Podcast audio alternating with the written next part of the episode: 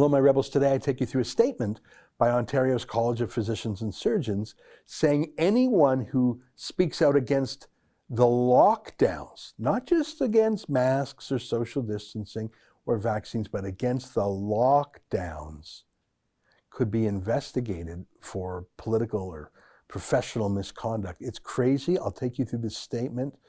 You're not going to believe this was issued from a free country. Before I do, let me invite you to become a Rebel News Plus subscriber, $8 a month. Get the video version of the podcast. Not just my daily show, but Sheila Gunn Reid, David Menzies, Andrew Chapanos each have a weekly show. Plus the satisfaction of knowing Rebel News will be stronger. We need our viewers to support us because we don't take any money from Trudeau. Just go to rebelnews.com and click subscribe, and it's pretty easy. All right, here's today's show.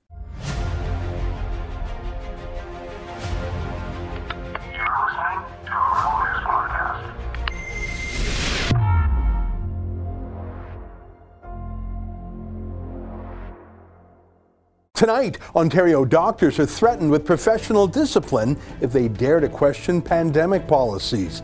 That's a police state. It's May 7th, and this is the Ezra LeVant Show.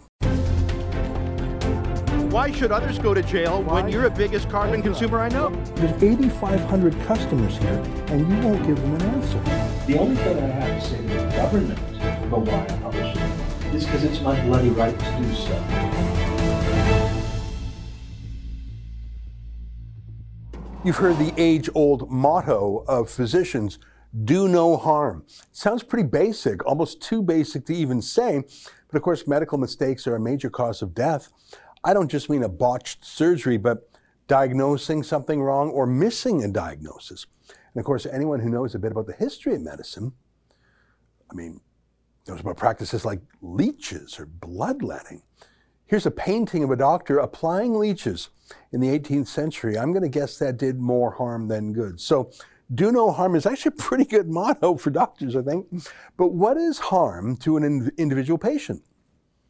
Each patient is different. A doctor and his patient can together come up with an understanding of what the real problem is and what the best solution is for a patient that might be completely different than for another patient. That's what happens when a doctor's loyalty and attention are towards a patient individually rather than an aggregated mass of people. And there you have the difference between a doctor who actually has to solve a particular patient's problems, taking into account everything about that patient, between that real practicing doctor and those doctors who call themselves doctors but are actually non-practicing doctors who may have never practiced, may have never had a patient, certainly not practiced in many years, who are really politicians or bureaucrats with an MD, or quite often not even an MD, but rather a degree in public health, whatever that is. And that brings us to the Teresa Tams of the world, because no doctor who put his or her patient first would ever talk like this. I think the public has to know this is one of the worst case scenarios in terms of an infectious disease outbreak, in that their cooperation is sought. If there are people who are non-compliant, there are definitely laws and public health powers that can quarantine people in mandatory settings. It's potential you could track people, put bracelets on their arms, have police and other setups to ensure quarantine is undertaken. I think many doctors are conservative. I don't just mean that politically, I mean that in terms of do no harm. That's why doctors are skeptical of quacks and quackery. That's why medical doctors don't like pretend doctors or rival health ideologies like naturopathy. There's some snobbery that comes with that, but it is true that medical doctors do have a knowledge base that is beyond merely the common sense of the common man, even when augmented by the internet. Many doctors are conservative, but I have never heard of a public health official.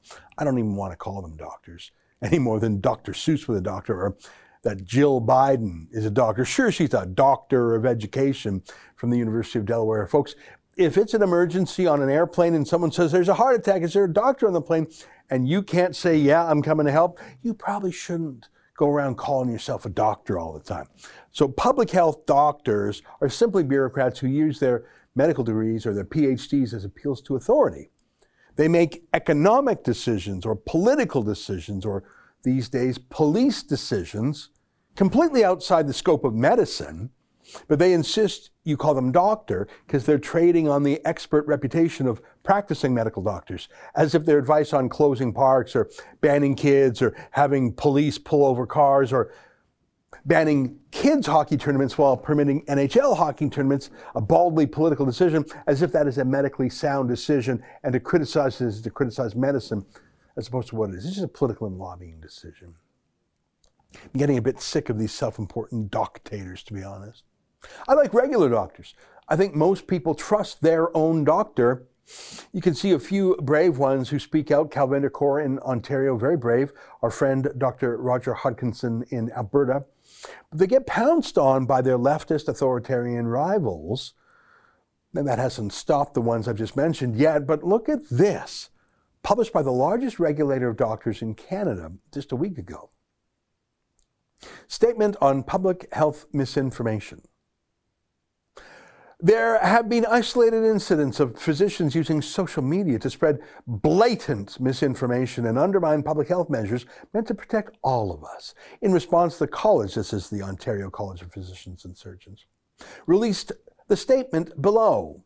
The statement is intended to focus on professional behavior and is not intended to stifle a healthy public debate about how to best address aspects of the pandemic. Rather, our focus is on addressing those arguments that reject scientific evidence and seek to rouse emotions over reason. We continue to recognize the important roles physicians can play by advocating for change in a socially accountable manner. Okay, I'll read the statement below in a moment, but can you please tell me before I read the next part?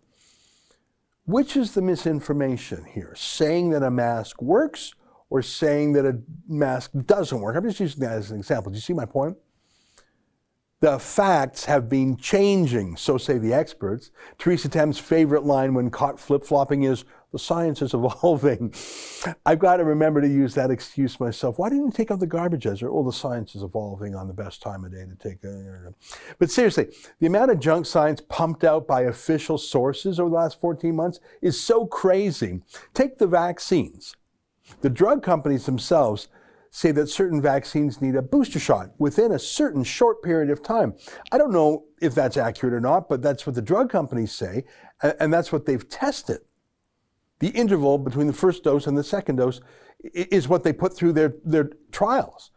But then, because Trudeau has so royally bungled vaccine procurement, the governments of Canada and the provinces have extended the interval way, way, way beyond what the drug companies recommended or even tested. The drug companies have, in fact, put up press releases saying, yeah, we can't vouch for what you're doing there.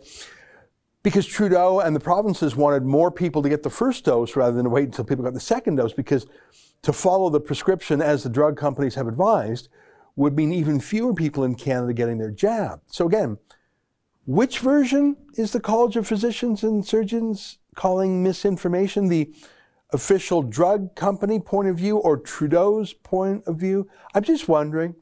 Okay, here's the official statement. The college is aware and concerned about the increase of misinformation circulating on social media and other platforms regarding physicians who are publicly contradicting public health orders and recommendations. Oh, right. So they're now banned from contradicting politicians and bureaucrats. That's what a health order is. It's a political order emanating from the state, not from a doctor, affirmed by politicians, enforced with the machinery of the state. Imagine telling doctors, and I mean real doctors, not just political foot soldiers, that you cannot contradict politicians and their orders, and even their recommendations. What's that? As if you have to obey someone's recommendation. Wouldn't it be called an order if it was more than a recommendation? Let me read more. Physicians hold a unique position of trust within the public and have a professional responsibility to not communicate anti-vaccine, anti-masking, anti-distancing, and anti-lockdown statements and or promoting unsupported, unproven treatments for COVID-19? Okay, well, now what does it mean to be anti-vaccine? What if you're against weird and unprescribed uses of the vaccine, like the made-up timing that Trudeau is recommending instead of Pfizer and what they say? Well, you know, different countries around the world have banned various vaccines at different points in time over the past few months, or paused production or recalled them. So there's a diversity of public health opinion, even amongst these deep state bureaucrats politicians. But Ontario's College of Physicians and Surgeons is telling its own doctors that they must obey Doug Ford and his public health bureaucrats, full stop. Anti-masking. Does that mean doctors can't tell kids with asthma not to wear a mask, or children for whom masks are inappropriate? Anti-lockdown. Lockdown is not a medical procedure. It's a political punishment. It's not medicine to put a lock on the door. And it leads to many medical harms. That's not debatable. People can say they'd rather have the mental depression and the suicide and the substance abuse than other harms, fine. But to simply say you cannot be against the lockdown, I'm sorry, that's not medicine anymore, that's not science anymore, and that's none of the College of Physicians' damn business. I'll read more. Physicians must not make comments or provide advice that encourages the public to act contrary to public health orders and recommendations. Hang on. I said this a moment ago. So now even recommendations must be followed without question. Not just the laws, but the recommendations. Recommendations from that renowned fitness and health expert, the 300-pound Doug Ford. Got it. I'll read more. Physicians who put the public at risk may face an investigation by the College of Physicians and Surgeons of Ontario and disciplinary action when warranted. Yeah. You know, there's nothing more gross than doctors in league with a police state. They do the most diabolical things. Public health doctors are suspect to begin with, but those who say real medical doctors with real patients have to shut up and do as politicians say, do as politicians recommend, can't speak out against a police lockdown. Why, those are the worst tyrants. I wouldn't compare them to what doctors did under Nazi Germany, because that's just too far. That's too many degrees worse than where we are. And I don't want to casually compare people to the Nazis, but you can see the ultimate destination of when doctors subvert their own judgment and knowledge and morality and their patients' care to whatever recommendations of the government is. Just so you know, any doctor who is investigated or charged by these creeps, go to fightthefinds.com and we will give you a free lawyer to fight them.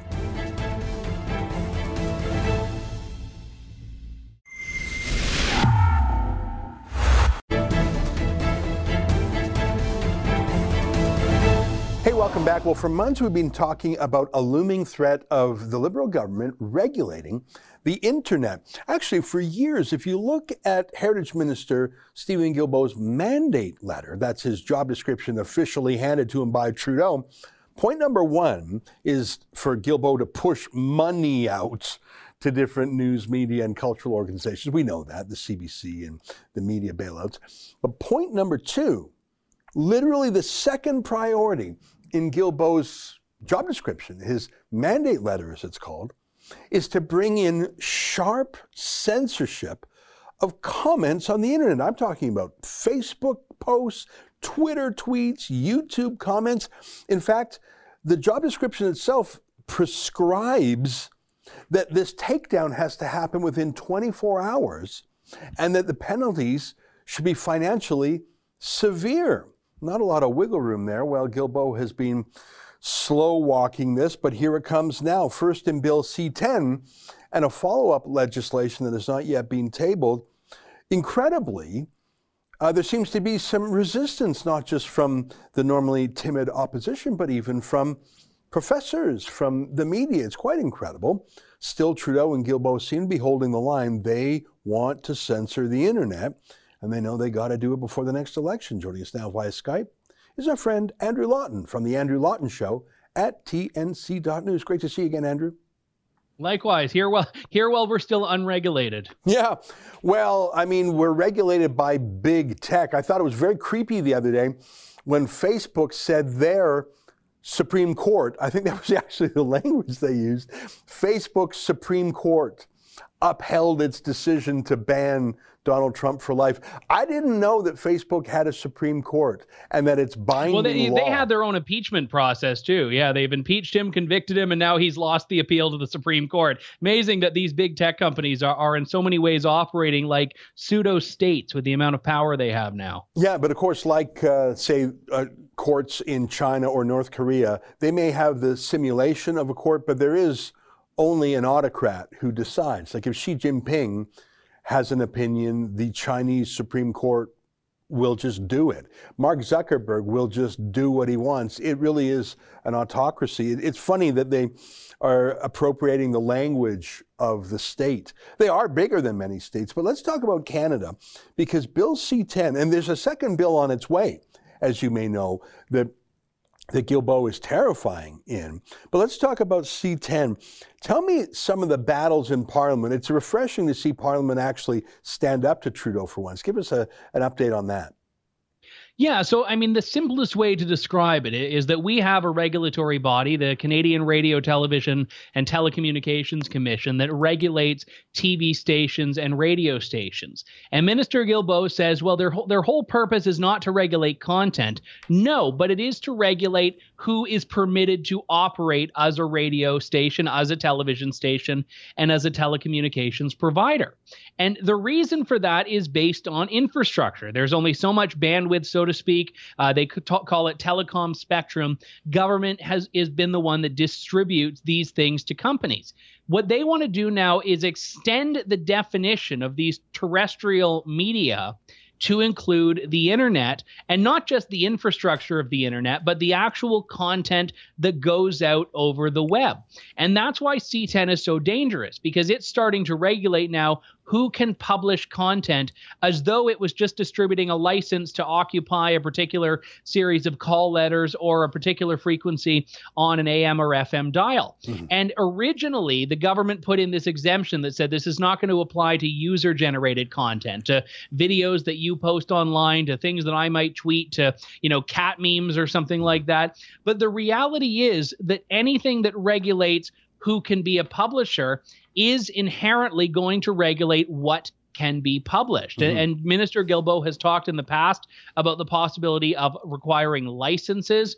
He said that news outlets will be exempt from it. But then we also know, you and I personally know this, Ezra, the government right now has a very different definition of what a journalist is and what a news outlet is than what a normal person would approach that with. So I believe wholeheartedly that Rebel, that True North, that other competitors and colleagues we have are going to become regulated by C-10, even though the government's trying to claim that it's only going after these big players like Facebook and Google. Yeah.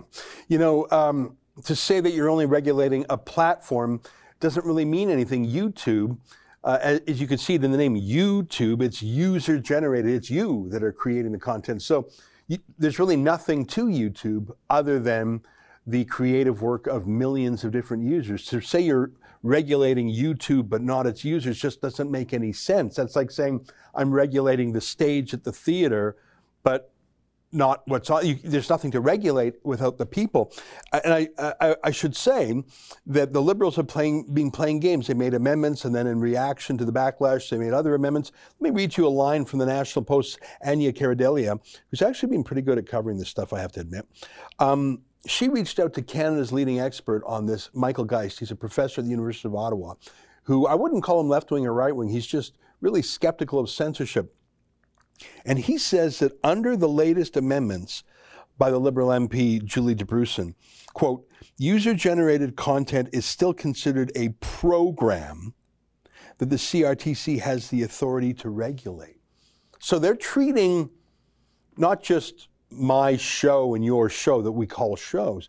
They're, like you say, a Twitter tweet, a Facebook. They're calling that a program as if it was like a Howard Stern radio interview that they have to crack down on, or, you know, some sex or violence that they have to make sure doesn't come on till 8 p.m. at night. They will literally treat you, me, grandma, grandpa, whoever uses the internet, as if we're a TV show and regulate us the same way. Obviously, it's impossible. You have millions of pieces of content, impossible to regulate at all, Andrew. So they'll just regulate the things that bug them. They'll just go after the political critics that bother them. That's what is so obviously going to happen in my mind. Yeah, and you alluded to this earlier in the interview, and I know we're talking about C-10, but I think one of the profound failings in the Conservatives right now in a lot of the media coverage has been not linking Bill C-10 with this other bill that's coming out. And I've called this a 1-2 punch on censorship. Everyone's focused on the one, no one's focused on the two. And that is a bill that Minister Guilbeault has promised that will regulate online so-called hate speech or online so-called harms. Mm-hmm. Now, people that are old enough will remember more than a decade ago when people like you, our friend Mark Stein, staked huge amounts of political capital, of money, of time to fight what was then called Section 13 of the Canadian Human Rights Act. This was a section that made it an offense to communicate so-called hateful content on the internet. Well, the Liberals did a huge consultation process in which they came up with a report that said we need to bring this back, but bring it back in a way that gives it more power and more authority to go after content posted on social media.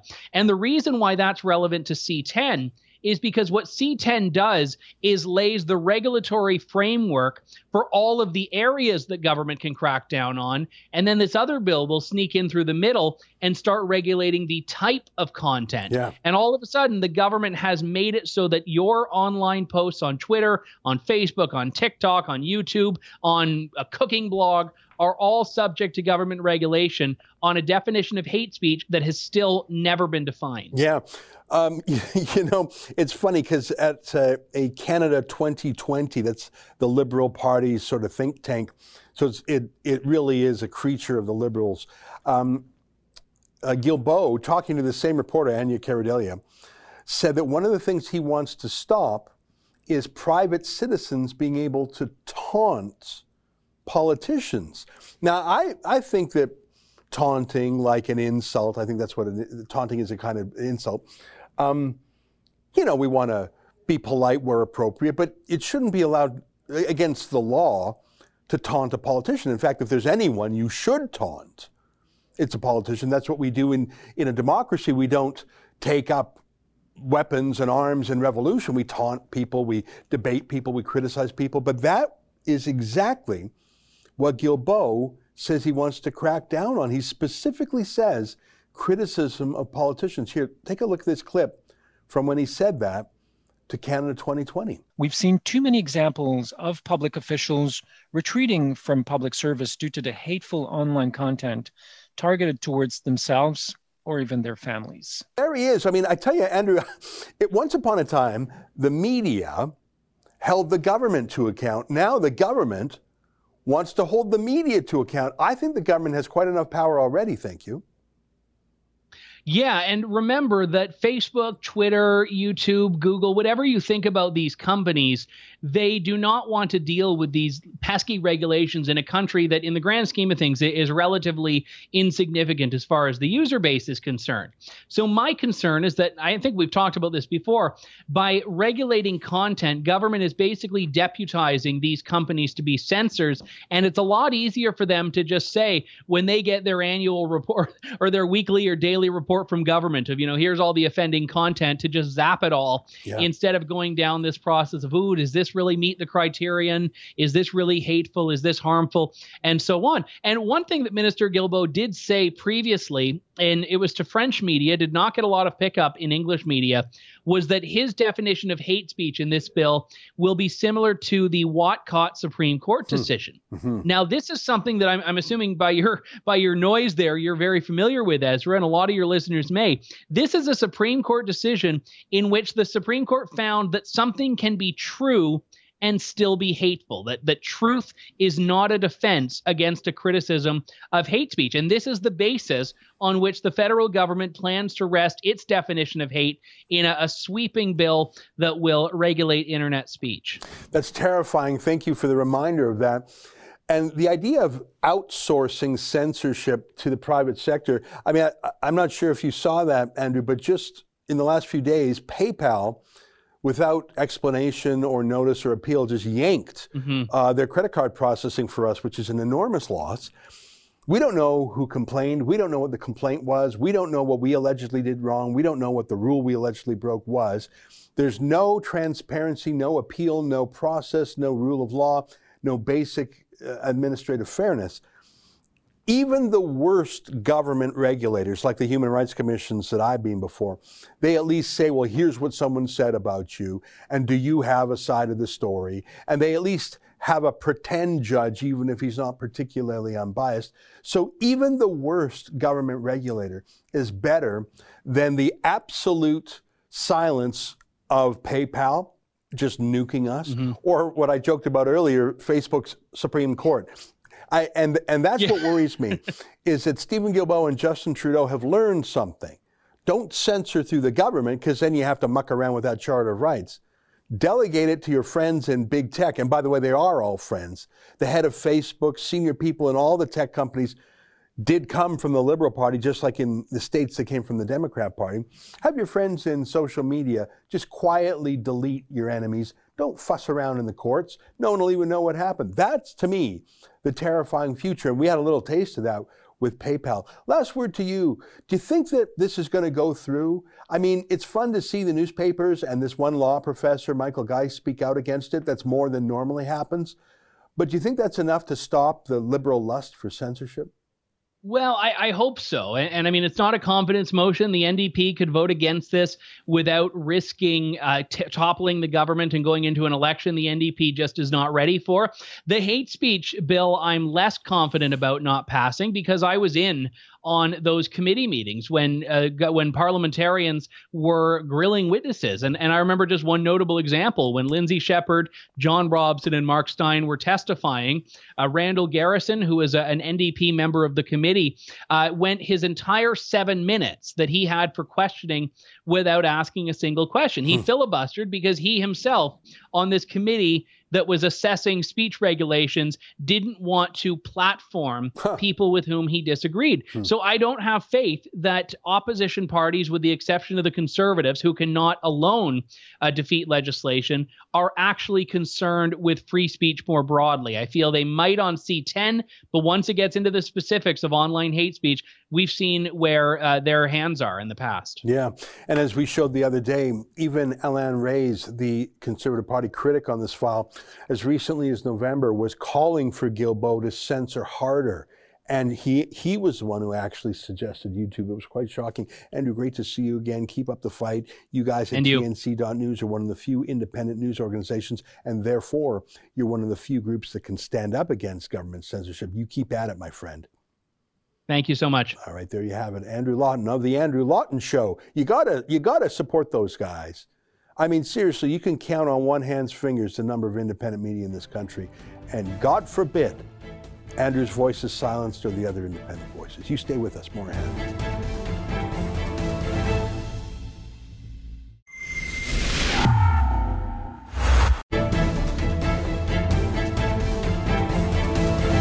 Hey, welcome back. On PayPal cutting us off, A.A. Smith writes, regardless of your opinion of Rebel News, this is just wrong. Yeah, imagine a bank shutting you down without notice on a Friday night.